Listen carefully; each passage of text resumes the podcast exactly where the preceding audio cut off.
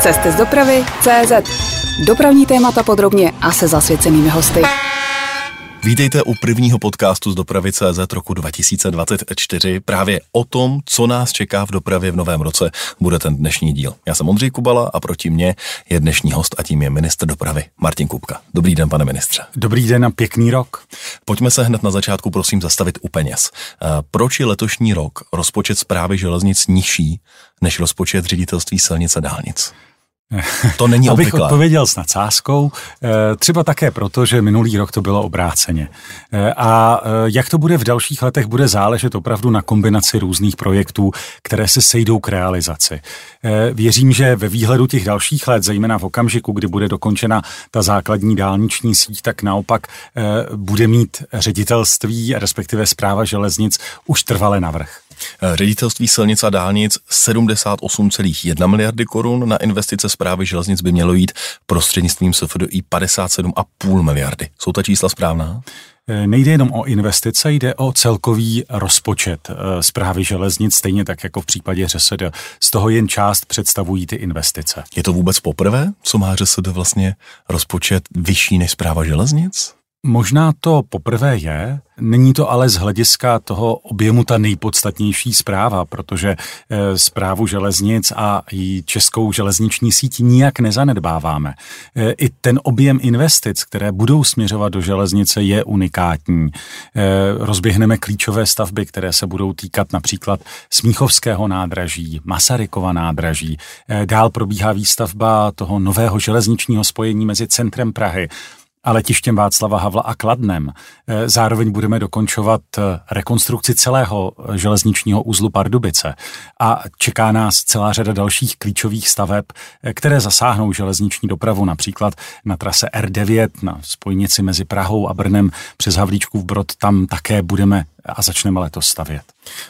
Když jste už nakousl detailně zprávu železnic, velkým tématem, který, které se diskutovalo posledních 12 měsíců, byly dlouhodobé peníze na výluky pro zprávu železnic. Zpráva železnic argumentovala, eh, že není možné koordinovat dobře výluky, pokud mají rozpočet pouze na jeden rok. Hodně se mluvilo při nejmenším o pětiletém horizontu. Tak už od roku 2024 vidí zpráva železnic svůj rozpočet pět let dopředu? Myslím, že zpráva železnic vidí v zásadě ty předpoklady toho, jak se bude dál rozpočet vyvíjet. A bavíme se o tom v dlouhodobějším horizontu. Eh, to víceleté financování a garantování toho rozpočtu eh, je z mnoha ohledů složité. Ono by se ve výsledku mohlo obrátit i proti zprávě železnic. Nám záleží na tom, aby to financování bylo stabilní. To může dát jedině dobré hospodaření státu jako celku. A z hlediska investic kombinace dalších nástrojů, o kterých asi ještě bude řeč, eh, kromě těch standardních nástrojů využití evropských peněz do budoucna modernizačního fondu, eh, také nové PPP projekty, které zajistí ten dlouhodobý výhled eh, investic, zejména v oblasti vysokorychlostních spojení. No a ten požadavek zprávy železnic, potřebujeme rozpočet na víc než jeden rok. To já bych si taky představoval, že budu mít rozpočet nejlépe na 10 let, ale není možné to zajistit a troufnu si tvrdit, že ta garance, kterou dáváme, kterou dáváme v podobě rostoucích rozpočtů celého e, státního fondu dopravní infrastruktury, je důležitá záruka, že finanční prostředky na to, co potřebuje Česká železnice, e, celá česká dopravní infrastruktura, aby to nevypadalo tak, že z dopravy je web jenom pro železničáře, eh, tak, takže to je opravdu důležitá, podstatná zpráva. Státní fond dopravní infrastruktury bude mít v letošním roce k dispozici částku lehce přesahujících 150 miliard korun, z čehož 100 miliard půjde na investice, největší část 18 miliard bude z národních zdrojů, zhruba 28,5 miliardy z toho činí dluhové financování a 32 miliard potom bude z evropských peněz.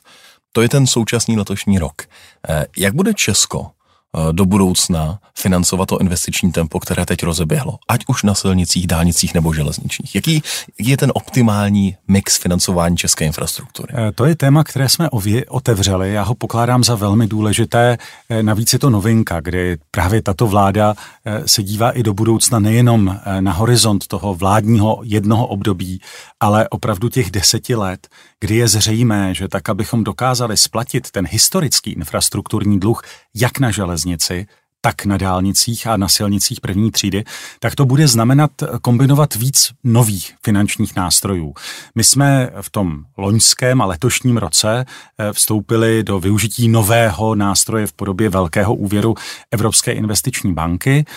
Čekají nás další nové nástroje, kromě obvyklých evropských eh, prostředků, eh, dotačních a našich vlastních národních zdrojů, eh, také využívání modernizačního fondu, například pro eh, ty prosté elektrizace hmm. železnice. Budeme o tom mluvit eh, ještě. Ale budeme muset mnohem víc využívat i PPP projekty. Proto také vláda v loňském roce v srpnu určila v úhrnu dalších sedm projektů k těm původním třem, kde prověřujeme tu možnost využití PPP projektu jako nástroje. Abych vysvětlil, proč je ten PPP projekt tak důležitý. Eh, všechny ostatní nástroje, které budeme využívat, budou vždycky zasahovat do zadlužení státu i do toho deficitu veřejných institucí, což je parametr, eh, který sleduje Eurostat, který sleduje také Český statistický úřad a který určuje finanční zdraví České republiky. PPP projekty mají obrovskou výhodu v tom, že nevstupují do zadlužení státu a umožňují eh, díky zapojení soukromého kapitálu a dlouhodobému eh, financování těch projektů, eh, tak umožňují opravdu zajistit rozvoj dopravní infrastruktury aniž by se to podepsalo právě na dalším rostoucím zadlužení státu. Pojďme si ale poctivě také říct, že to do budoucna bude znamenat zvýšení mandatorních výdajů eh, rozpočtu, protože samozřejmě, že eh, tu soukromou investici bude muset stát zaplatit v podobě pravidelných splátek, v případě třeba teď toho projektu PPP na D4, to bude znamenat po dobu 25 let splácet pravidelnou úhradu a nepůjde jenom o tu vstupní investici, ale půjde také o úhradu té služby, kterou tam ten koncesionář bude provádět, bude zajišťovat kompletní zimní a letní údržbu. A podobné to bude i na těch dalších projektech, ale ono to může přinést a přinese to i další výhody. Budeme mít možnost srovnávat, jak se v tomto směru bude dařit eh, tomu soukromému koncesionáři v porovnání eh, s ředitelstvím silnic a dálnic v kvalitě té letní údržby. A eh, ten model přineseme pochopitelně i na českou železnici. O projektech PPP se tady mluví v posledních 20 let. Několik jich vzniklo, ale ta dálnice D4 na jich od Příbramy je asi největší infrastrukturní PPP projekt novodobé historie v České republice. Tak eh, jaké jsou s ní zkušenosti? Jak to vypadá? My jsme schopni vyhodnocovat teď tu přípravnou fázi, která proběhla dobře, prověřila zejména kolegy z Ministerstva dopravy, ze Státního fondu dopravní infrastruktury, kteří pracovali na přípravě všech těch velmi složitých smluv a troufnu si tvrdit, že to byla dobře zvládnutá práce. Můžeme už také hodnotit průběh té stavby ta stavba opravdu Viděl probíhá... jsem několik vašich fotografií v reflexní vestě právě na stavbě D4. Eh, protože je důležité sledovat i to, zda se stíhají termíny, jak kvalitně ta stavba probíhá, i to, jakým způsobem se tomu koncesionáři eh, daří eh, projednávat i ty jednotlivé okolnosti stavby, hmm. dopravní opatření s těmi konkrétními samozprávami v tom území. Je to důležité i pro průběh těch dalších PPP projektů, které chystáme, aby to třeba nebylo zdrojem obav, že když to nebude stavět stát, takže ten soukromý koncesionář se třeba bude mít, eh, bude mít menší zájem jednat s těmi starosty, jednat s těmi lidmi v okolí o tom, jak tu stavbu eh, vést, organizovat tak, aby měla co nejmenší negativní dopad na život lidí v tom území. A tady se ukázalo, že i tohle ten koncesionář zvládá velmi dobře a nastavil velmi vysoko laťku toho, jak by měly pak eh, vypadat všechny ty další PPP projekty. Tohle už jsme schopni zhodnotit. To, jak bude pak probíhat eh, ta údržba v těch následujících letech, to se teprve ukáže a budeme to mít možnost hodnotit fakticky už po té další zimní sezóně, protože zatím se daří naplňovat předpoklad, že celá ta stavba těch 30 kilometrů dálnice D4 se uživatelům otevře před koncem letošního roku. A pro jaký typ projektu je vlastně financování PPP vhodné. Když jsem se díval na ten list, který jste zmínil, tak mi přijde, že jsou tam velmi drahé stavby. Je to tak, že čím dražší stavba, tak tím je to pro stát výhodnější prostě si tu splátku odložit? Myslím si, že to základní kritérium jsou především větší celky. Uh-huh. Eh, protože v okamžiku, kdy například jde o to, aby na tom úseku následně ten koncesionář prováděl údržbu, eh, tak má samozřejmě smysl, aby vybavil středisko, eh, které obslouží tak akorát ten příslušný úsek, případně nejbližší sousedící úseky. Eh, a ono to také souvisí s tím, aby Česká republika dokázala rozvíjet tu svoji dopravní infrastrukturu v co nejdelších krocích. Eh, dalším příkladem budou dva úseky D35, eh, to je P-projekt, na kterém intenzivně pracujeme, tak aby se podařilo opravdu tímhle projektem docílit dokončení té spojnice mezi východem a západem země jako alternativy přetížené D1. Takže platí, že u těch dálnic by se ty úseky měly pohybovat právě od té hranice 30 kilometrů výš. To, co chceme vyzkoušet u železnice, je dokonce ještě delší úsek. Eh, ono to přinese svoje výhody i v tom, že pak bude možné zvládnout eh, i to zprovoznění v dalším úseku té infrastruktury a zároveň využívat výhod eh, toho delšího úseku, kde se už projeví zrychlení, například na té železnici té dopravní cesty pro rychlejší přesun, pro rychlejší dopravu. Vy jste říkal, že zatím je schválených sedm staveb celkově do formy deset, PPP. Celkově, celkově deset. deset. Ty první tři předcházely, protože už v okamžiku, kdy eh, na začátku toho vládního období, na začátku roku 22, jsme se podívali do těch plánů, bylo zřejmé, že bude potřeba spustit přípravu dalších PPP projektů a těmi prvními vlaštovkami právě jsou eh, ty dva úseky dálnice D35 na silniční síti, na dálniční síti a pak eh, první dva eh, železniční projekty. Eh, na čtvrtém koridoru úsek mezi Nemanicemi a Ševětínem směrem na České Budějovice a také část toho moderního železničního spojení mezi centrem Prahy, letištěm Václava Havla a Kladnem. A řekněte mi, je to vlastně příprava státu také na to, že evropské financování pro české infrastrukturní stavby začne postupně vysychat? My v případě vysokorychlostních tratí chceme naopak posílit ten objem finančních prostředků, které by nám měly pomoci. A Tam evropské peníze s Evropskou jsou. unii samozřejmě, že v případě silniční infrastruktury tam už Česká republika nebude moci čerpat tolik peněz, kolik eh, čerpala v minulosti a kolik by bývala mohla čerpat, hmm. kdyby všechny ty projekty byly nachystané v těch předcházejících období. Ale e, to je vlak, který už nedoženeme a musí se to projevit na tom, že e, zkrátka zajistíme jiné druhy financování, ale musíme se také smířit s tím, že to bude tím spíš na buď na dluh, e, anebo právě formou těch PPP projektů. Spočítal někdy někdo, o kolik peněz z evropských fondů jsme přišli vlastně svojí liknavostí? Existuje takové číslo? A to by se asi dalo spočítat velmi obtížně, protože ty finanční prostředky šly do projektu jiný, tedy ve výsledku doputovaly do České republiky, eh, ale využili se na jiné projekty. Eh, já bych samozřejmě jako ministr dopravy byl raději, kdyby se jich podařilo víc využít právě pro splacení toho infrastrukturního dluhu, který Česká republika má. Ale na to je pozdě. Eh, teď je opravdu potřeba zaměřit pozornost na to, abychom dohnali ten rytmus, to tempo eh, těch států, které pracovaly na eh, svých silničních spojeních a na svých železničních spojeních. Nemůžeme zůstat ostrovem, eh, který nebude mít například vysokorychlostní železniční dopravu. Není to možné nejenom z hlediska pozice České republiky ve středu Evropy, ale není to možné ani proto, že bychom tím opravdu ještě mnohem hůř eh, čelili naší konkurenci. Ty okolní státy přece se utkávají na stejných kolbištích jako my a soutěží o nové investory a ti investoři se pochopitelně ptají, když přicházejí, a jaká je tam doprava, jak se tam dopravíme, jak tam dopravíme naše lidi, jakým způsobem zajistíme dopravu zboží. Pro Českou republiku pro budoucno je opravdu klíčové, aby měla kvalitní dopravní infrastrukturu. A tohle je argument, který ta vláda velmi dobře uvážila i v té složité ekonomické situaci v předchozím roce, kdy i přesto, že na mnoha frontách bojuje eh, s vysokou cenou energií, s inflací, tak do té oblasti dopravní infrastruktury udržela eh, ty rekordní částky. Dokonce eh, se rozhodla pro ten loňský rok eh, k obrovskému skoku a teď se ten skok vlastně podařilo udržet. My už teď víme číslo, že v loňském roce právě do státního fondu dopravní infrastruktury z hlediska, zejména z hlediska výdajů, eh, tak se podařilo vynaložit 144 miliardy korun.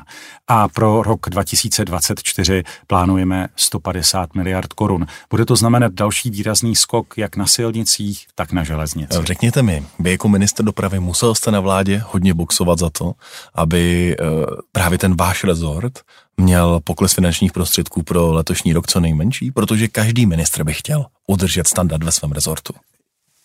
Ono je, to je ale e, opravdu trochu jinak. Ta vláda jedná jako jeden tým a e, musí samozřejmě najít odpověď na to, co představuje ty klíčové priority. Představa, že je to tým boxerů, kteří se spolu utkají, to by opravdu vedlo jenom k dalším vážným sporům, kterých jsme byli svědky v minulosti. Takže vám s radostí kolegové schválili ty potřebné peníze. Eh, eh, pokud eh, například někde v týmu spolupracovníků jednáte o tom, jakou cestou se vydá vaše firma, tak to přeci musí být záležitost konsenzuální. Že se rozhodnete, ano, tohle představuje teď jednu z klíčových priorit a my jsme měli složitější dobu v tom, že opravdu toho tlaku na rozpočet a na tu vládu bylo víc než možná v historii. Ale výsledkem těch jednání ne boxerských soubojů, ale výsledkem těch jednání bylo opravdu e, zajištění nezbytných finančních prostředků a je to nejpodstatnější faktická zpráva o tom, co ta vláda vnímá jako celek, jako jednu ze svých priorit. Mluvili jsme hodně o té výdajové stránce státního fondu dopravní infrastruktury. Když se podíváme na tu příjmovou, plánujete nějaká opatření právě, aby se příjmy státního fondu ještě navýšily? Třeba z mítného? To se stane. Od 1. března dochází eh, k navýšení mítného v průměru o 15 eh, Jde to pochopitelně také ruku v ruce eh, se zvýšením dálničních poplatků s tím, že víc než 10 let eh, se s těmi poplatky nic nedělo. Kdybychom měli eh, promítnout jenom inflaci za to období do ceny dálniční známky, eh, pak by se vyšpahala někam k dvěma a půl tisícům. My na základě opravdu poctivé úvahy a na základě jednání i v rámci koalice jsme se domluvili na hodnotě 2300 korun a zásadně také na tom, že do budoucna se cena té dálniční známky, podobně jako v Rakousku, bude odvozovat od inflace v tom předchozím období. A s mítným to bude podobně nebo poroste rychleji? Existuje nějaký plán, třeba na pět let? My budeme vyhodnocovat to, eh, jakým způsobem eh, se bude vyvíjet mítné v okolních státech. Do posud jsme se pohybovali na úplném stropu mýta. Eh, ono je totiž odvozeno opravdu od dlouhodobých investic za období 30 hmm. let zpět a zároveň z výdajů na běžnou údržbu té dopravní infrastruktury. A tam se opravdu Česká republika dostala na samou hranici možného. Nově od letošního roku je možné k mítu přidat i poplatek eh, CO2, což využíváme podobně jako všechny okolní státy. Eh, ten také souvisí s tím, jak eh, vysoké emise ty jednotlivé, ty jednotlivé soupravy mají a podle toho také budou platit výši toho dalšího poplatku. Eh, vzhledem a ten k tomu, dlouhodobější že, horizont? Eh, a ten dlouhodobější horizont říká, že to je suma, které, která se nepochybně může měnit a podle mého soudu bude měnit. Eh, my tím, jak jsme startovali, stejně jako ostatní státy, s touto částkou, tak je zatím velmi rozdílná. Německo se vydalo opravdu významným skokovým navýšením, jinde ty skoky byly mnohem menší, někde se zatím nerozhodli vůbec pro takový poplatek jeho zavedení. My jsme v tomto směru se vydali cestou, která je uměřená, kterou jsme prodiskutovali eh, také v rámci rezortu. To není zanedbatelná věc, eh, zejména v situaci, kdy pochopitelně skokové zvýšení míta by se dál promítalo do spotřebitelských cen a mohlo by povýšit eh, inflaci, tak ta hodnota v průměru 15% je podle mého přesvědčení adekvátním krokem a budeme vyhodnocovat v souvislosti s tím, jak se bude vyvíjet právě ten poplatek v okolních státech, jak by se potom mohlo posunout pro ty roky další. Říká ministr dopravy Martin Kupka. Posloucháte interview Cesty z dopravy CZ. Pane ministře, rok 2024 a železnice. Půjde o poslední rok, kdy mohou na vybrané koridory vlaky bez ETCS? Na ty vybrané úseky eh, to opravdu bude poslední rok. Eh, v tom opravdu... Termín 1. 1. 2025 platí. Platí. My jsme také na sklonku loňského roku Eh, uspořádali na základě zkušeností z Uničovky, hmm. neúplně příznivých zkušeností Chtěl jsem to rozebrat, to téma. Eh, tak jsme eh, uspořádali takové velké, takový velký churál, abych toho popsal přesně, který byl velmi pracovní. A všichni aktéři, kterých je v tomhle případě plno, protože na tom, aby to dobře fungovalo, se musí podílet pochopitelně dopravci, ale také správce infrastruktury, ale také výrobci těch samotných palubních jednotek, a výrobci a dodavatelé eh, také těch stacionárních eh, pozemních jednotek. A eh, těch jednotlivých zařízení radiového spojení. A jednoznačnou schodou bylo jednak už v letošním roce, v průběhu ledna, e, spuštění takového velmi náročného zatěžkávacího provozu na několika úsecích, abychom tam dokázali dostat co nejvíc různých vozidel, aby se opravdu prověřilo, jak se v praxi ETC e schová. Ono se ukázalo právě na té Uničovce, že přesto, že tam e, všechny ty jednotlivé části toho systému splňovaly příslušné normy, tak ten celek jak se nefungoval. odpovídali opravdu požadavkům, tak ten celek nefungoval. A bylo potřeba vyhodnotit vyhodnotit, eh, kde nastává ten problém. A už se to ví? Ví se to, eh, ta analýza je ale mnohem složitější. Ukázalo se, že záleží například na tom, eh, zejména u elektrických vozidel, kde přesně je umístěná anténa, která komunikuje eh, a zajišťuje to radiové spojení, kde právě v tom terénu, i když ten signál je poměrně silný, hmm. tak mohlo docházet k výpadkům. To je jeden z konkrétních příkladů. Dalším konkrétním příkladem té analýzy, výstupem té analýzy je nastavení přesného intervalu, kdy ten systém bude čekat na odezvu odezvu, respektive kdy spustí tu brzdu eh, v okamžiku, kdy se nedočká eh, té zpětné vazby. Tohle ještě budeme vyhodnocovat, jaký je ten správný interval, jakým způsobem nastavit ty systémy a bude samozřejmě záležet i na fungování těch palubních jednotek, eh, na tom, jak jsou nastavené. Takže znovu vysvětluju, záleží na mnoha faktorech, záleží na tvaru terénu, záleží na šíření toho radiového signálu a opravdu v tom následujícím období máme nastavené kroky tak, abychom to dokázali opravdu zajistit zajistit ve spolehlivé podobě. Na to bych se rád zeptal. Stačí na tohle ladění rok 2024? Protože přeci jenom je tady v sázce provoz na koridorových tratích, na klíčových tratích. My jsme se také domluvili s dopravci, že už začnou na těch eh, úsecích, kde ETCS funguje, eh, tak spouštět v tom současném režimu ETC eh, e systémy v těch jednotlivých vlacích a budeme spolu eh, se s trojvedoucími vyhodnocovat, jak přesně ty systémy fungují. Takže opravdu my v tomto směru už využijeme ten rok eh, k dolaďování detailů, k pilotování. Já nechci připustit to, že to nepůjde. Máme zkušenosti z jiných států, kde se i ten zkušební provoz v podstatě prodlužoval třeba na dva, na tři roky. Pro nás je ale důležité opravdu směřovat k tomu termínu, protože tak také platí, že sami dopravci, kromě toho, že využívali evropských prostředků k vybavení svých vozidel, eh, tak ale zároveň do toho investovali své vlastní finanční prostředky a záleží nám na tom, abychom měli českou železniční infrastrukturu co nejrychleji bezpečnější. Eh, cítíte jako minister tlak na to, aby se termín 1.1.2025 2025 v případě ETCS posunul a oddálil? Já těch tlaků cítím plno na každém rohu, ale moje odpovědnost je opravdu v tomto směru udělat všechno pro to, aby to fungovalo podle plánu. A i ten krok, který jsme podnikli v minulém roce v podobě toho churalu, přesného rozdělení kroků i kompetencí, máme tým s konkrétními jmény, který je zodpovědný za to, aby se opravdu podařilo v tom roce eh, doladit všechny detaily. Promiňte, ale zahraju si na ďáblova advokáta. Nemůže se stát to, co už v železničním prostředí zaznívá, že se sice 1.1.2025 na těch vybraných koridorech ETCS spustí a okamžitě přepne do výluk? Já to nechci připouštět. Eh, eh, můj úkol je eh, dát teď dohromady opravdu ty jednotlivé aktéry, oddělit jakýkoliv rezortismus, vyloučit ho, to, že si budou hrát na svém vlastním písku, ale že budou pracovat jako tým, byť eh, samozřejmě v mnoha jiných případech si třeba konkurují nebo hledají velmi komplikovaně eh, vzájemnou schodu, ale tohle je důležitá věc.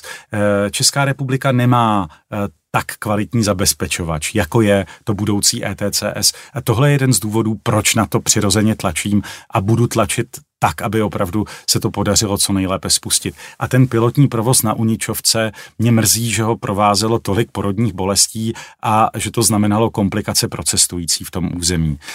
Na druhou stranu eh, tyhle zkušenosti jsou velmi cené proto, abychom to v tomhle roce eh, dokázali lépe zvládnout. Rozumím tomu, někde se to vyzkoušet muselo. Tak to prostě je. A já vyhodnocuji jako pozitivní to, že se právě takový úsek našel mimo koridorovou trať, který nás opravdu vybavil tou potřebnou zkušeností i tím obrovským vykřičníkem eh, nad tím, jak ten projekt opravdu eh, spustit eh, bez velkých závad. Řeknu možná jednu věc úsměvnou, když jsme o tom debatovali s jedním odborníkem, tak on říkal, ale počkejte, počkejte, to funguje výborně, všechny ty vlaky Říkám, no jo, ale železnici máme ne od toho, aby zastavovala, ale od toho, aby dobře fungovala a dovezla všechny lidi do cíle. A on trval na tom, že ale v tomhle směru ten zabezpečovač v principu funguje výborně a když se něco děje, tak spustí tu brzdu. Eh, teď je na nás, abychom dokázali vychytat tyhle problémy, protože eh, ten celkový úkol, ten cíl zvládnutí eh, toho zavedení zabezpečovače je také to, aby ta dopravní infrastruktura dokázala odvádět lepší kapacitu, větší službu. Říká Martin Kupka. Posloucháte interview Cesty z dopravy CZ. Eh, když jsme na železnici, pane ministře, eh, ČD jste hodili státem ne ČD, jste hodili do velmi rychlé vody liberalizace. Jaký má od vás management českých drah úkol na další roky? Uspět. Eh, dát A co je úspěch českých drah? Zajistit stabilní ekonomiku, zkvalitňovat služby, snižovat spoždění, ten stejný úkol má i zpráva železnic a už druhým rokem eh, to má přímo ve svých KPI, takže podle toho jsou hodnoceni nejenom vrcholoví pracovníci, jak českých drah, tak zprávy železnic, tak eh, pochopitelně také eh, ti pracovníci v dalších úrovních a má to pozitivní dopady. Mám zájem na tom, i jako občan České republiky, aby národní dopravce fungoval co nejlépe a obstál v tom konkurenčním prostředí. Je jasné už z hlediska statistiky, že ten jeho podíl na trhu eh, může klesnout eh, z těch více než 80%. Eh, ale podstatné je opravdu, aby celá liberalizace měla pozitivní dopad na cestující a na kvalitu služeb v dopravě. E, to mimo jiné také ukazuje na základě zkušeností z těch předchozích let, že my budeme muset posílit kontrolu plnění těch služeb, protože e, se opravdu stává a opravdu je to průřezový problém jak u národního dopravce, tak u všech menších dopravců, e, že se jim občas nedaří naplnit smluvní podmínky, že občas nejsou z to vybavit vlaky v patřičné vozbě a s patřičnou kvalitou eh, a standardem eh, jednotlivých vozidel. Proč jim jako objednavatel těch dálkových výkonů nešlapete víc na paty? Eh, já myslím, že jim šlapeme hodně na paty, protože když bychom se teď jenom podívali na pokuty udělené v tom loňském roce, uh-huh. tak šly do milionů a budeme pochopitelně také ty sankce zpřísňovat. A uvidíte, jakou to vyvolá odezvu. Na druhou stranu vnímáme to, že dneska všichni dopravci bez výjimky i po té covidové době naráželi na to, že se jim vozidla, vagóny i hnací vozidla vraceli z těch pravidelných údržeb se spožděním, protože to nezvládli eh, opravny, nezvládali to i pro ty rozsáhlejší rekonstrukce eh, dodavatelé právě těch oprav. To nebyla jednoduchá situace. Eh, navíc všichni dopravci jsou nově svázáni normou evropskou, která určuje už po kolika kilometrech ta vozidla musí jít do pravidelné údržby. Znamenalo to třeba pro české dráhy velmi závažný výpadek v loňském roce, který se opravdu opravdu složitě doháněl a nahrazoval. Promiňte, ale nebyla to manažerská chyba českých drah, že se na příchod ECM nepřipravili prostě. A pak ale musíme říct, že to byla manažerská chyba všech dopravců, protože se stejnými problémy se vypořádávali všichni. E, a je také potřeba povědět, že jeden z těch úkolů e, českých drah, kteří se daří zvládat, je posílit e, tu vlastní servisní práci, eh, tak aby národní dopravce byl soběstačnější a dokázal si větší objem právě v reakci na problémy, eh, kdy třeba, no, tedy nechci jmenovat, ale eh, někteří slovenští dodavatelé jsou pořád v hlubokém spoždění a jsou vystaveni logicky i sankcím za to, že dodávají tu práci s odstupem. Řekněte mi, jak byste si jako vlastník českých drah pokud teď reprezentujete stát a ministerstvo, představoval vztah českých drah a jejich konkurentů v těch dalších pěti letech? jako férovou soutěž a k tomu musíme dojít. A, a ona to... už, teď, už teď mimochodem, když bychom se na to podívali s nadhledem, tak ta úroveň liberalizace v České republice je jedna z nejpokročilejších v rámci evropského srovnání. Eh, ta historie začala na té známé trati mezi Prahou a Ostravou, kde se ukázalo, že nástup těch soukromých dopravců přispívá ke zvyšování kvality služeb. Dočkali jsme se nových vozidel, dočkali jsme se nové úrovně eh, těch služeb a to se musí promítat teď i do budoucna eh, do dalších nových spojení a do toho, co v na české železniční síti je pro cestující přichystáno. Tak si troufnu tvrdit, že tohle zažijeme i v budoucnu. Ta soutěž rozhodně nemá eh, v tomto směru špatnou úroveň. Eh, opravdu ve srovnání se světem se naopak pohybujeme opravdu na špici a eh, důležité bude, aby to národní dopravce zvládl. Platí ale v každém případě s ohledem na velikost poptávky po moderní železniční dopravě, že pokud to budou dopravci zvládat, tak budou mít o práci postaráno. A tím pádem i lidé na české železnici budou mít o práci postaráno, protože i do budoucna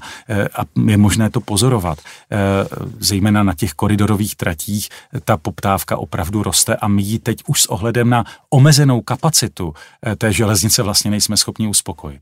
Pojďme se podívat na práci tří klíčových manažerů, kteří jsou vám jako ministrovi dopravy za svou práci odpovědní. České dráhy vede Michal Krapinec, zprávu železnic Jiří Svoboda a ředitelství silnice dálnic Radek Mátl. Jak jste s nimi spokojen? Jsem s nimi spokojen. Kdybych s nimi nebyl spokojen, eh, tak bych hledal cestu k jejich výměně. Eh, a eh, každý z nich má prostě na sobě spoustu konkrétních úkolů a velmi pravidelný reporting toho, jak se v těch jednotlivých krocích daří. Eh, čím vás přesvědčil, když to rozobereme konkrétně Jiří Svoboda, že je dobrým manažerem?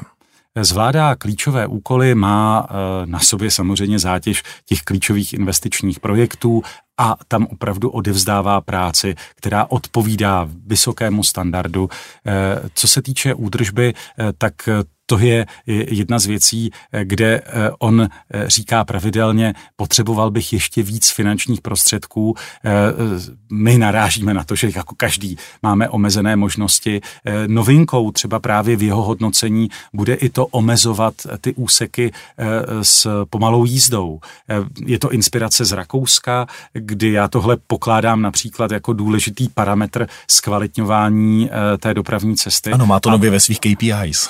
Tak a bude, bude důležité, jak se s tímhle vypořádá, ale eh, když bychom šli tak dál po jménech, tak bych vám mohl říct, čeho si na nich vážím eh, osobně, kde jsou jejich přednosti. Samozřejmě, že znám také eh, jejich limity přirozeně, ale Tenhle rozhovor má přece sloužit spíš k tomu, abychom řekli, kde je jejich silná stránka a na co i z hlediska budoucnosti je potřeba vsázet. No a kde je silná stránka Michala Krapence z Českých drah? V moderním pohledu na železnici, v proklientském směřování, v tom, aby opravdu dokázali české dráhy naplnit požadavky, eh, to, že tam přináší v tomto směru řadu nových nápadů a že eh, a ty výsledky už je možné vidět. Eh, I z hlediska hodnocení ekonomiky dostali jsme se do černých čísel, což je důležitá zpráva, má jasný pohled do budoucna, co by české dráhy ještě měly udělat a Tohle já pokládám za jednu z důležitých věcí. Ať tu trojici uzavřeme, eh, čím vás přesvědčil Radek Mátl? Je to jeden z lidí v České republice, který je opravdu schopen se každý den od ranní hodin až do pozdního večera být za eh, osudy těch projektů, zejména investičních. To je jednoznačně jeho silná stránka, rozumí jim eh, opravdu velmi detailně a eh, ono s ohledem na to, že každý ten projekt má řadu nepřátel, má celou řadu překážek, podařilo se těch nesnází teď v podobě lepších zákonů eh, několik odstranit. Ale vždycky to bude souboj do poslední chvíle, eh, protože na té cestě, než se kopne, zejména v posledních měsících eh, před startem ty stavby, má na sobě generální ředitel ŘSD opravdu spoustu těžkých úkolů. Často se říká, že je to on, kdo stojí za tím, že se v Česku staví tak rychle dálniční síť v posledních letech. Je to pravda? Já jsem přesvědčený o tom, že na tom má významný podíl.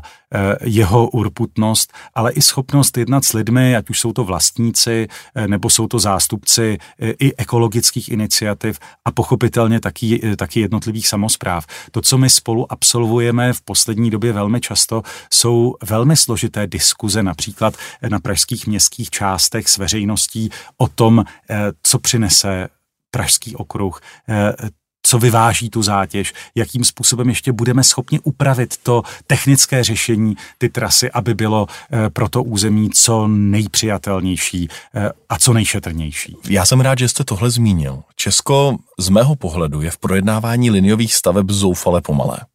A nestálo by za to nějakou probe- připravit komplexní změnu zákonu? Protože často ty stavby blokují eh, jenom obstrukce, ne konkrétní zájem o ochranu krajiny a přírody, ale prostě jenom, jenom prostě pruda. A zákony to umožňují.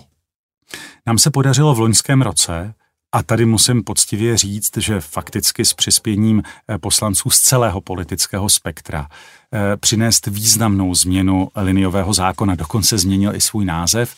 Eh, jde o zákon o urychlení výstavby strategicky významné infrastruktury, abychom tím postihli nejen dopravní stavby, ale i energetické stavby, které Česká republika nutně potřebuje. A podařilo se tam právě odstranit celou řadu těch špuntů, ať už se například jednalo o eh, to takzvané blanketní podání, hmm. Eh, kdy opravdu bylo ve většině případů využíváno jenom k prodloužení těch správních řízení. A, a bylo možné to udělat tak, že ten podatel například v jednom z konkrétních příkladů napsal, já teď nemám úplně čas se tomu věnovat, ale mám zásadní výhrady a upřesním svoje připomínky v následujících 30 dnech. Tohle komplikovalo život. Podařilo se také upravit podmínky pro to, aby bylo možné eh, na základě stejného procesu Eh, z hlediska připomínek samozpráv, krajů i jednotlivých obcí a měst, ale umístit ty důležité eh, infrastrukturní liniové stavby, protože přecházejí přes území vícero krajů a eh, ten současný režim, kdy fakticky bylo nutné projít, a to často velmi složitě, přes tu proceduru v každém jednotlivém kraji, kde těch příležitostí k tomu, že se ta stavba zadrhne, byla prostě celá řada. Bude to stačit? Tak to se uvidí, ale vezměte si jenom, kolik nepřátel eh, měla i tahle novela, eh, na kolik eh, opravdu vážných překážek jsme při tom prosazování narazili. A pokládám za jeden z významných úspěchů pro právě osud české dopravní infrastruktury, že takto upravenou legislativu teď máme k dispozici. A uvažujete o nějakých dalších změnách? Další inspirace ze zahraničí, právě jak urychlit přípravu staveb, na které prostě my obyčejní jsme, lidé čekají? My jsme tady ale té zkušenosti vycházeli. A proto, aby to mohlo dobře fungovat, tak si tu legislativu také musí osvojit projektanti. Bez toho to nebude dobře fungovat. To je jedna z věcí, kdy to není jenom tak, že eh, dáte legislativu a je vystaráno. Rozumím tomu. A aby eh, se to opravdu uplatnilo, aby bylo možné sledovat ten vývoj, eh, tak tu legislativu musí přijmout a do těch svých podání i projektů už pak vkládat jednotliví projektanti, musí s tím počítat lidé ze zprávy železnic a samozřejmě z ředitel ředitelství silnic a dálnic, na to si musíme nějaký měsíc počkat. Ale troufnu si tvrdit, že v některých případech prostě došlo jenom k tomu, že jsme eh, zrušili eh, právě ty špunty, tak to není potřeba příliš studovat. Na to se ti projektanti příliš připravovat nemusí. Eh, to urychlí tu přípravu okamžitě a teď bude záležet na tom, jak se nachystají na ten nový platný stavební zákon. Hm, ještě jedno téma, které se týká legislativy, bych rád otevřel, a to je provoz autonomních vozidel na českých silnicích. Pokud vím, stále pracuje etická komise komise na ministerstvu dopravy, která k tomu problému dává stanoviska a připomínky. Je to jedna z těch oblastí, kde technologie je mnohem dál než legislativa. Jak to v Česku bude? My jsme eh, už v tom předchozím období v uplynulých pěti měsících eh, pozbírali zkušenosti nejenom z Německa, kde jsou asi nejdál, ale eh, docela nedávno se kolem toho spustila velká veřejná debata ve Velké Británii. Máme čerstvé poznámky právě z toho, jakým způsobem se legislativa vyvíjí tam. V tomto směru se vydáváme spolu s těmi průkopníky legislativy, protože to samozřejmě otevírá etické otázky. Kdo bude odpovědný za případná zranění nebo dokonce ještě za vážnější dopady nehody, kterou způsobí autonomní vozidla. V tomto směru opravdu musíme postupovat tak, abychom nevylívali s vaničkou i dítě a třeba nepřiměřenou legislativou eh, nevytvořili ve výsledku eh, u společnosti obrovskou nedůvěru k autonomní dopravě. Máme příklady, kdy autonomní eh, systémy budou mít víc na růžích ustláno a známe zkušenosti ze zahraničí u autonomního metra a tím, že to je specifická oddělená infrastruktura, tak tady na to budeme připraveni rychleji také a konec konců ta linka D už by měla fungovat v režimu autonomní dopravy. Jednáme s dopravci s Autosapem, tedy se Združením eh, automobilových výrobců na konkrétních prvcích a i s nimi dáváme dohromady legislativu, která by jim otevírala cestu k těm dalším pokročilejším stupňům autonomního řízení, kdy bude možné například pro ten konkrétní příklad eh, zajistit autonomní řízení například v kolonách kde už dnes ty moderní prvky, eh, jako je adaptivní tempomat, lecos usnadní a co je podstatné, ve výsledku vedou ke snížení nehodových rizik. No a kdy se něco takového objeví v českých zákonech? Některé věci už tam jsou, a také počítáme s tím například v zákoně o drahách, aby bylo možné výrobcům, kteří se dívají do budoucna, zajistit zkušební dráhy, úseky, kde budou moci aplikovat eh, svoje nové technologie a inovace. A co se týče eh, dopravy autonomní, silniční, eh, tak tam já věřím, že letošní rok už přinese první klíčové návrhy toho, jak by ta legislativa mohla vypadat. A e, řeknu zároveň, že tím, jak jsme v úzké spolupráci i s Autosapem, nás spojilo teď velmi e, intenzivní e, koordinace kroků v rámci změny normy Euro 7, tak teď na to navazujeme a dáváme společně dohromady ty podmínky, které by umožnily výrobcům, eh, aby se opravdu autonomní systémy posouvaly i na české silnici. A když jste zmínil právě to Německo, tak eh, tam je relativně daleko testování třeba právě autonomních vozidel pro přepravu zásilek mezi jednotlivými depy a podobně. Tak to je ta cesta, kterou by šlo Česko. A nebo prostě do budoucna, když si pořídím auto, které to bude umět, najedu na D5 za Prahou, sundám ruce z volantu a nechám se dovést do Plzně. Pojďme si udělat samostatný hodinový pořad, který by pokryl všechny možné aplikace moderní dopravy, protože my zároveň chceme uchopit U-Space, tedy prostor pro pohyb dronů, kde právě ta autonomní doprava specifických zásilek, eh, například pro transplantaci orgánů, může hrát do budoucna významnou roli a bude velmi efektivním způsobem dopravy. Proto nastavujeme podmínky a eh, řízení letového provozu dává dohromady pilotně právě soubor pravidel. A i konflikt na Ukrajině ukázal, že abychom dokázali čelit eh, případnému zneužití toho prostoru, eh, tak musíme mít ale pro ten prostor nastavená jasná pravidla. Eh, co se týče mm, modelů autonomního řízení na české železnici i na české silnici, tak tady máme celou řadu týmů, jak vědeckých, tak konkrétních firm i konec konců drobných firm, startupů, eh, které se tím směrem dívají a ministerstvo dopravy jim eh, spolu s ministerstvem průmyslu a obchodu v tomto ohledu zajišťuje poměrně důležitou podporu, tak aby se tady podařilo vyvíjet novinky. Máme tomu já všemu, tomu já všemu rozumím. Mě by zajímalo, kdy se nechám tím autonomním autem odvést z té Prahy do té Plzně. Eh, to já asi si netroufnu tvrdit, ale co... To nebude vám, součástí těch schopen, návrhů legislativy letošního roku. Eh, co jsem schopen garantovat, že každý nový model, který odjede ať už eh, z Nošovic nebo z Mladé Boleslavy, nebo například z Kolína, tak bude vybavován právě novými prvky autonomního řízení a postupně se bude posouvat stupeň té autonomity, toho, jak moc vám usnadní jako řidiči cestování a jak moc zároveň posílí bezpečnostní prvky. Tedy Česká republika se i v zákonech vydá cestou postupného pomalého otevírání eh, toho legislativního trhu právě autonomní technologii. Eh, přesně tak a první takové návrhy budeme mít v průběhu letošního roku. Říká ministr dopravy Martin Kupka. Cesty z dopravy CZ a dotazy čtenářů. Pane ministře, když jsme našim čtenářům napsali, že budete naším hostem, tak vám poslali skoro čtyřistovky otázek a komentářů. Máte z toho radost? Mám. Eh, znamená to, že eh, o dopravu je obrovský zájem a navíc to, že máme, a teď vlastně já vám nechci pochlebovat, ale že máme eh, portál z dopravy takto specifický a velmi navštěvovaný portál je pro ten sektor, pro celý rezort vlastně jedna z důležitých zpráv. Čtenář, který se podepsal jako dočkáme se opravy chyb v zákonech, se ptá na něco, co jsme před chvilkou nakousli a to je vlastně téma, jestli je možné změnit zákony a otočit to tak, aby většina měla přednost před menšinou, která ji terorizuje. Aby prostě dopravní stavby nemohl nikdo blokovat, anebo aby konečně skládali velkou kauci, která jim propadne, pokud neuspějí. Například děti za mě, podle názoru čtenáře, způsobili České republice už škody za stovky miliard, možná za biliony a jejich drzost je neskutečná. Ale to prý sám víte. Jak to hodnotíte? Že se podařilo udělat důležité kroky pro to, aby ta česká legislativa byla vyváženější. Ale abych na to také reagoval hmm. poctivě.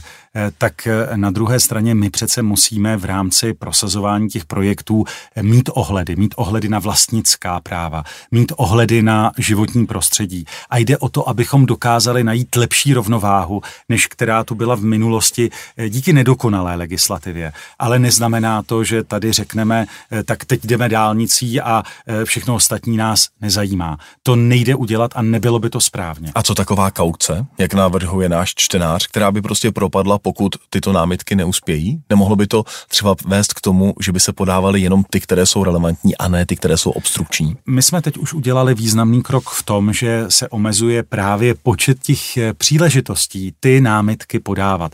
A jakmile se jednou vypořádají, tak už se k ním není třeba vracet. Takže kauce to je není na místě. z důležitých věcí. V okamžiku, kdyby eh, jste zvolili takovou kauci, nepochybně by to narazilo na ústavní práva, mm. eh, protože v okamžiku, kdy například budete a zcela oprávněně jako například obec prosazovat zájmy svých občanů a budete upozorňovat na to, že tam třeba není zvládnutá hluková zátěž, hluková clona a měli byste jako vesnička o 50 číslech popisných složit například kauci 2 miliony korun, no to by nepochybně znamenalo omezení té příležitosti tohle vypořádat. E, e, myslím, že tady je důležité, abychom byli soudní a viděli napravo a nalevo a vydali se ale cestou a to, to se teď děje, kdy je to mnohem mnohem vyváženější. Ludvík píše, nedávno, pane ministře, proběhla zpráva, že Evropská unie začne od svých členských států požadovat napojení na dálkovou železniční dopravu u letišť, která za rok odbaví více jak 12 milionů cestujících. Tak jaké je stanovisko ministerstva dopravy k tomuto požadavku a jak jsme připraveni to zajistit?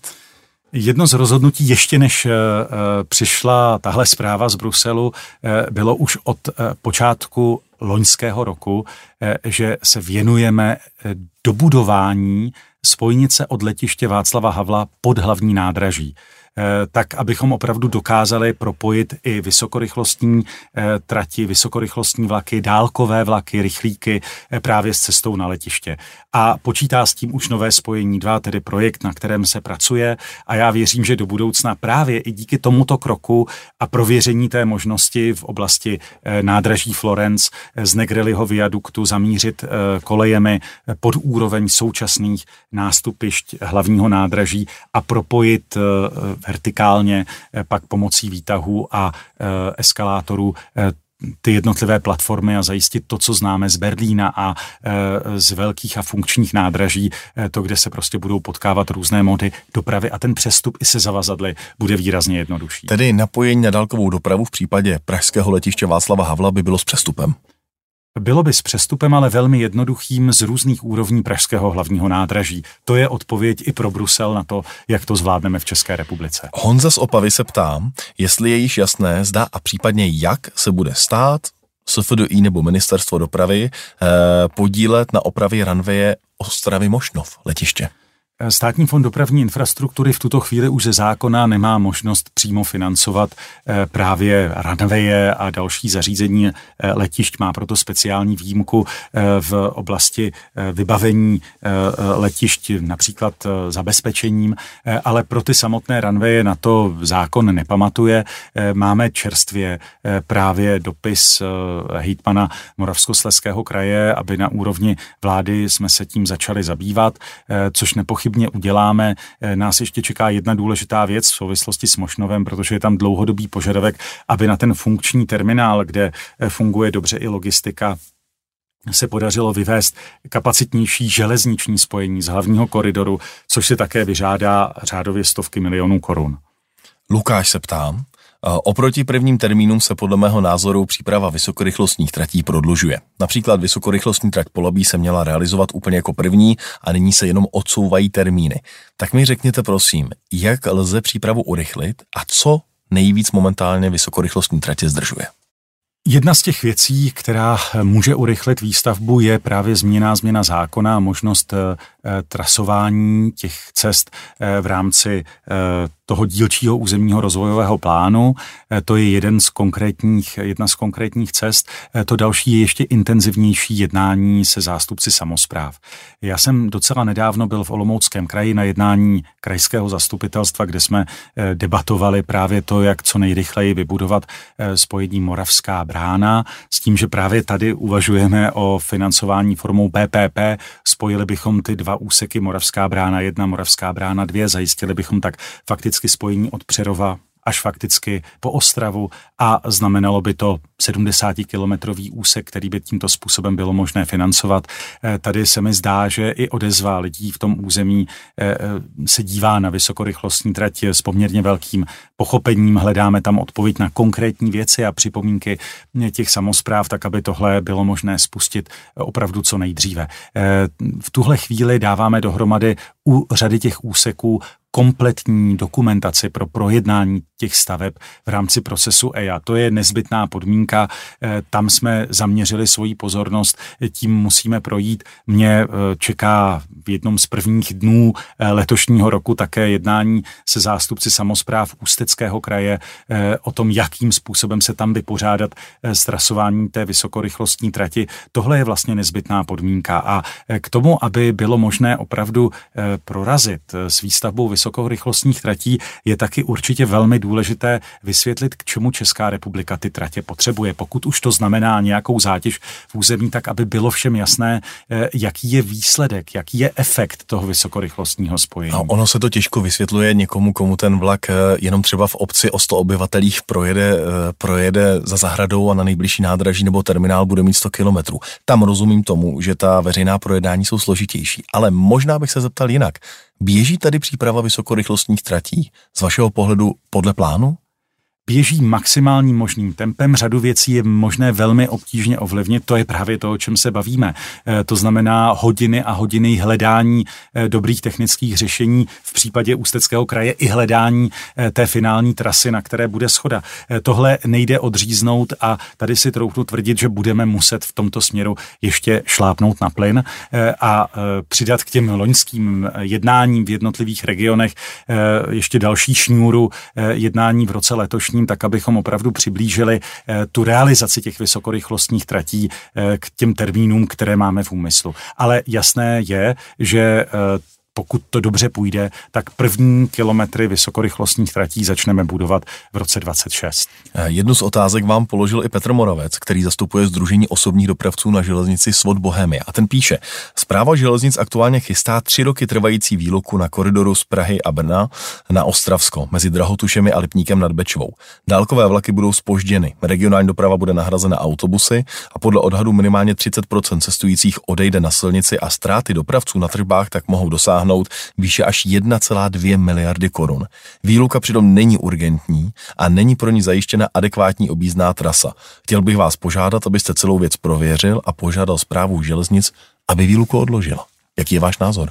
Já o téhle připomínce vím, vím o ní i od Žesnadu. Eh, vyžádal jsem si analýzu možností od Jiřího Svobody, dostal jsem ji na stůl.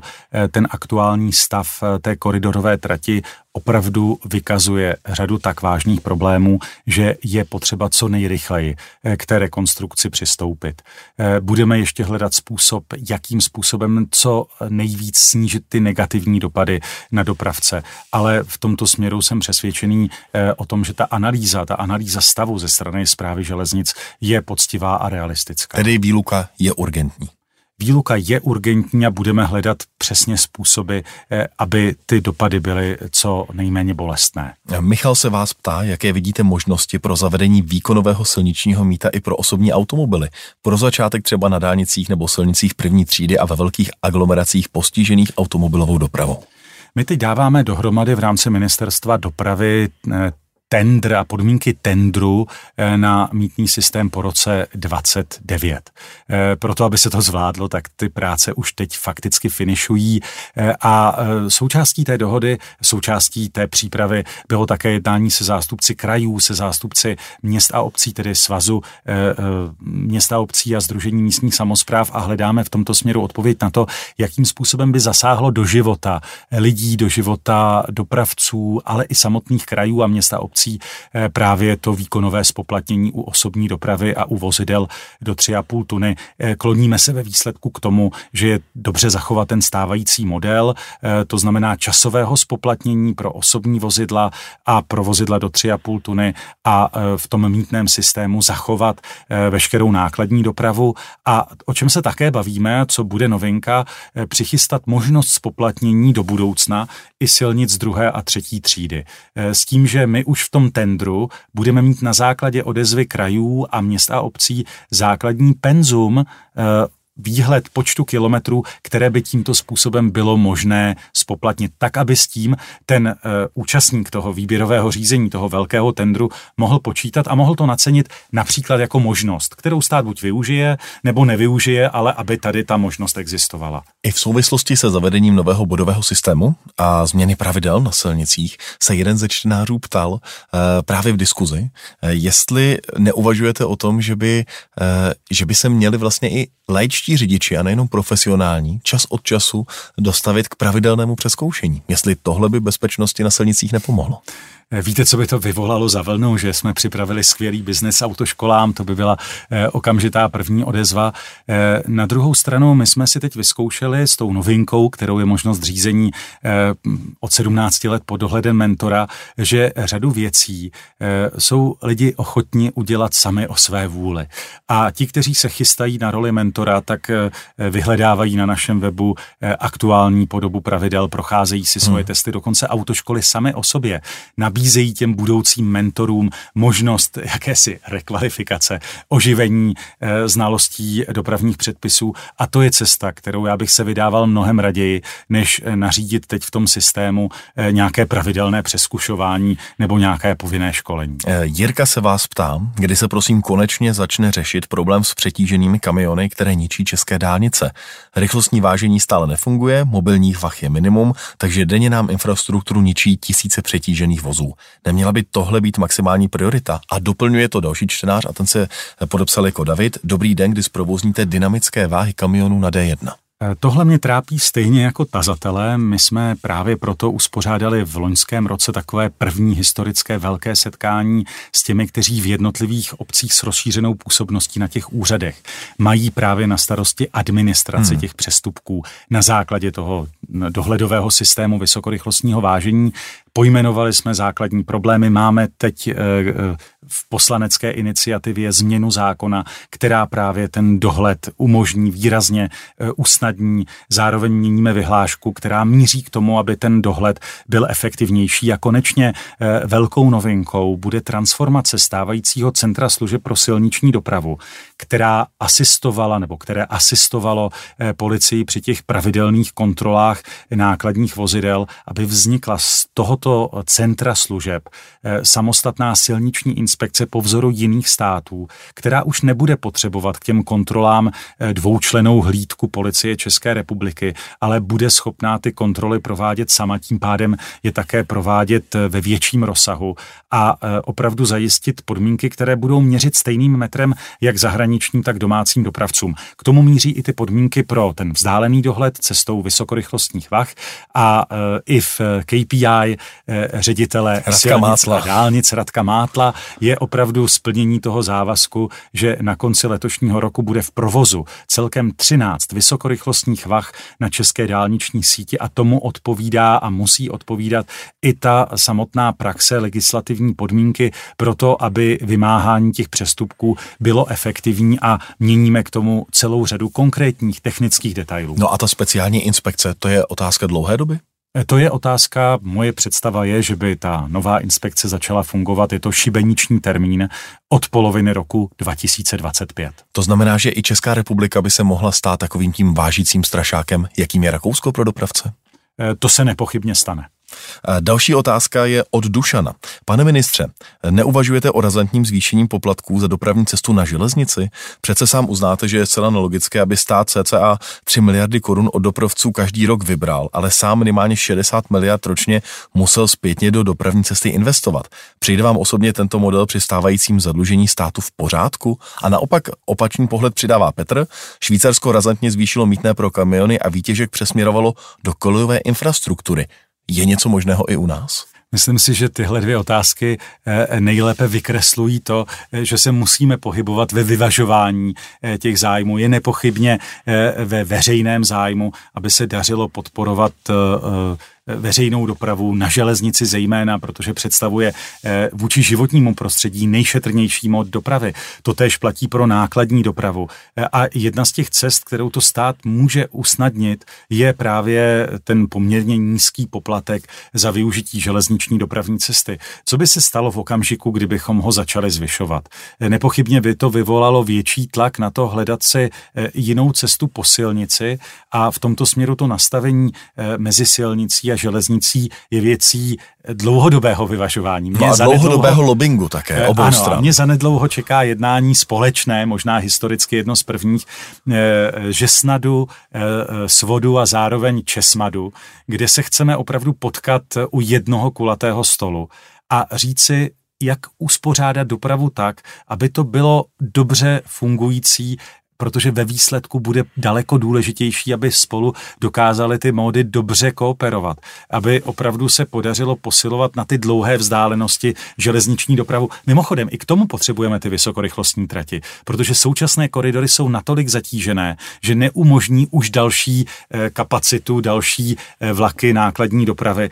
Eh, tak to je jedna z konkrétních odpovědí, jenom jsem si dovolil jednu drobnou větev tematickou a zpátky k tomu, oč běží, abychom opravdu dokázali lépe sladit eh, zájmy silnice a železnice, dokázali posilovat eh, silnici na poslední míli a železnici v té eh, dopravě na další vzdálenosti. Čtenář, který se podepsal jako Jenky, nás vezme do městské hromadné dopravy. Ptá se, jestli se uvažuje alespoň výhledově o převedení trolejbusů z drážních vozidel v legislativě míněno na silniční a stejně tak o přesunu administrace provozování trolejbusové dopravy z drážní na silniční legislativu. Stávající situace je podle čtenáře, zejména s rozvojem parciálních trolejbusů, naprosto nelogická. Každé město si definuje, co je a není trolejbusová dráha tak trochu po svém. Stejně tak není úplně jasné rozhraní, co je ještě elektrobus a co už je trolejbus. Pokud se na jedné lince střídají autobusy na baterie a trolejbusy na baterie, oboje se řeší podle úplně jiných zákonů. Je to přeci nesmysl. A my jsme právě v tom uh, ohledu udělali několik důležitých kroků. Změnili jsme vyhlášku tu už v roce 22, aby například schválené karoserie pro autobusy bylo možné bez dalšího schvalování využívat i pro trolejbusy a šli jsme v tomto směru technologicky s dobou. Stejně tak eh, v zákoně o drahách v loňském roce se podařilo nastavit podmínky pro řidiče trolejbusů, aby pokud mají oprávnění pro řízení autobusů, tak splnili podmínky i pro řízení těchto specifických drážních vozidel.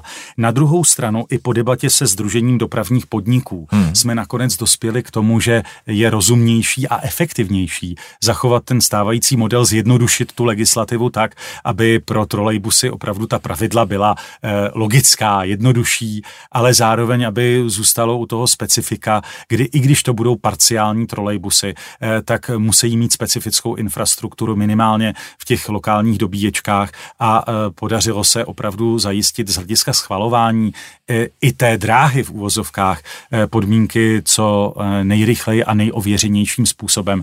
Eh, v tomto směru pokračujeme v nastavené kontinuitě, ale budou ta pravidla opravdu a už jsou významně jednodušší pro trolejbusy, než jako pro kolejové vozidlo. Ale platí tady to, že pokud je autobus na baterie, je autobusem, ale pokud to bude parciální trolejbus, který jede podobnou trasu na baterie, ale je trolejbusem, tak bude drážním vozidlem i nadále. Eh, pokud bude využívat troleje jako specifickou dráhu v části trasy, eh, v části trasy, tak to tak bude, ale ve výsledku platí, že po změně zákona i vyhlášky to opravdu nepředstavuje eh, tak vážnou zátěž. Kdyby ano, tak jsme připraveni to řešit, ale výsledkem debaty se Združením městských dopravních podniků, které jsou logicky provozovateli těch trolejbusů, vychází tohle řešení jako dostatečné a jako rozumné. Dopravák 01 se vás ptá, v jakém stavu je v úvozovkách integrace autobusové dopravy do systému Vantiket a kdy můžeme čekat nasazení mimo koleje. Eh, jednáme zejména s integrovanými systémy krajů, eh, konec konců to úzké spojení mezi ministerstvem dopravy a eh, krajskými radními pro dopravu se odráží i v tom, že kolegové z ministerstva dopravy, a já se o to také snažím, jsme se účastnili všech těch jednání příslušné komise Rady asociace krajů a dařilo se rozvíjet veřejnou dopravu, která dílem je na bedrech krajů a dílem na bedrech ministerstva dopravy co nejorganičtěji. A s tím souvisí i ten budoucí výhled. Navíc eh, ta debata probíhá i na evropské úrovni. Poslední setkání s ministry dopravy eh, tak vytvořilo takovou skupinku, ve které Česká republika je taky, kdy se chceme zabývat tím, jak co nejlépe nastavit eh, sdílené jízdenky na celé území jednotlivých států. A je šance, že by se to v Česku povedlo? Mají o to integrované dopravní systémy vlastně zájem, jsou ochotné do takové hry jít? Ukazuje se, že se to podařilo tam, kde do toho byl stát schopen nalít obrovské peníze, příklad Německa, eh, kde opravdu eh, spolkové ministerstvo dopravy uvolnilo ze státního rozpočtu, bych řekl skoro bambiliony, na to, aby prostě dokázalo přikrýt eh, ten výpadek z těch jednotlivých integrovaných systémů. Eh, my musíme hledat způsob, který nebude znamenat tak obrovskou zátěž, ale umožní do budoucna prostě komfortnější odbavení cestujících. Eh, zajímavý model mají například v Holandsku, kde tím, že na druhou stranu nemají kraje, je to u jedné instituce, roce, tak se podařilo opravdu zajistit jednotný systém odbavení cestujících v rámci celého státu. Na druhou stranu je ten systém vázaný na check-in a check-out, to znamená v každém dopravním prostředku se vstupem musíte označit eh, nebo načíst ten váš doklad a s výstupem eh, ho znovu odečíst. Alternativou, na kterou se díváme, protože hledáme i technologické novinky, vydat se cestou specifických aplikací, které by tohle dokázaly udělat sami a samozřejmě ten držitel té aplikace, ten uživatel aplikace by právě hradil těm příslušným dopravcům úhradu na základě jednotného systému a pokročilého clearingu, takže by to opravdu odpovídalo konkrétnímu využití té služby. To je věc, o které se bavíme a hledáme eh, ve výsledku nejpokročilejší technologie a bavíme se o tom i na evropské úrovni. A já bych byl moc rád, kdyby se podařilo v dalších letech s něčím takovým přijít, ale musíme to zároveň eh, najít eh, i z hlediska technologií tak dobré, a tak funkční, aby se do toho dali zapojit i ty jednotlivé integrované systémy. 20 let se ty integrované systémy rozvíjely vlastní cestou, byly eh, často do jisté míry prestiží těch jednotlivých krajů, jak dobře to nastaví. A jsou naprosto autonomní vlastně v dnešní době. Eh, I když vás tak poslouchám, ale tak to nevypadá, že by se Vantiket v té nejbližší době posunul mimo železnice. Jsme ve stádiu hledání. Jsme ve stádiu hledání dobrého systému, který by také nezatížil státní pokladnu nesmyslnou zátěží. I to musíme sledovat. Máme před sebou spoustu investic a nikdy nebudou peníze na všechno. Eh, tady eh, velká výhodná jízdenka na veřejnou dopravu regionální, třeba jako známe z Německa v Česku, v případě této pravicové vlády není na pořadu dne. Nejde o to, jestli je ta vláda pravicová nebo levicová, ale pravicová samozřejmě sleduje to, aby dokázala zajistit odpovědné hospodaření a nižší deficit. A e, to samozřejmě má svoje limity. Třeba právě v tom poskytnout takovou jízdenku, která by zaplatila všechno a všem. E, změna je na dohled, se podepsal další čtenář. Dobrý den, pane ministře. E, kdy konečně přestaneme malovat cyklopruhy v silnici a tedy ohrožovat cyklisty a začneme je fyzicky oddělovat a separovat od aut? Na západě od malovaných cyklopruhů upouštějí a tady se tváříme, že děláme něco světového. Jak to vidíte? Že opravdu záleží na konkrétních podmínkách. Samozřejmě, že je vhodnější a lepší, aby existovala samostatná vyhrazená infrastruktura pro cyklisty. Eh, v historických centrech měst je to složitější, eh, naopak tam, kde se například budují nové eh, komunikace, tak tam to je mnohem víc na místě, je to také investičně méně náročné. Když se podíváme po evropských metropolích, tak to řešení je opravdu různé přesně tak, jak to umožňují ta místa. Když se podíváte na Barcelonu v té nové části, ne v té nejhistoričtější, tak tam přestavbou těch bulvárů se podařilo zajistit vyhrazené cyklopruhy pruhy eh, opravdu vyhrazené, oddělené od těch hmm. hlavních proudů, ale znamenalo to jednak obrovské investice a bylo to možné také jenom v části toho města. Eh, není to tak, že by prostě ve všech koutech eh, to prostě bylo možné fakticky fyzicky zajistit. Eh, to, že se tímhle způsobem máme vydávat, to eh, samozřejmě dokládá statistika a také to, jak se bude i česká společnost posouvat eh, k tomu, že bude využívat víc cyklistickou dopravu i opravdu jako součást svého denního života k cestě do práce. A platí taky zároveň, když se na to díváme realisticky, že budou nepochybně města v rovině k tomu mnohem lépe přizpůsobená a mnohem nakloněnější z hlediska prostě přirozené povahy než města, která jsou vysoko v kopcích. Ale i tam platí, že se eh, nepochybně cyklodoprava bude rozvíjet. Je to na rozhodnutí každého z těch měst. A je to samozřejmě také záležitost finanční, eh, protože pokud máte něco udělat a to rozhodnutí je na je, je srozumitelné, je na dosah ruky. Jestli máte omezený balík peněz a máte na výběr, jestli uděláte něco nebo neuděláte nic, protože na tu vyhrazenou infrastrukturu logicky nedosáhnete, tak pak eh, dobře zvládnutý vyhrazený cyklo, cyklopruh je lepší než nic.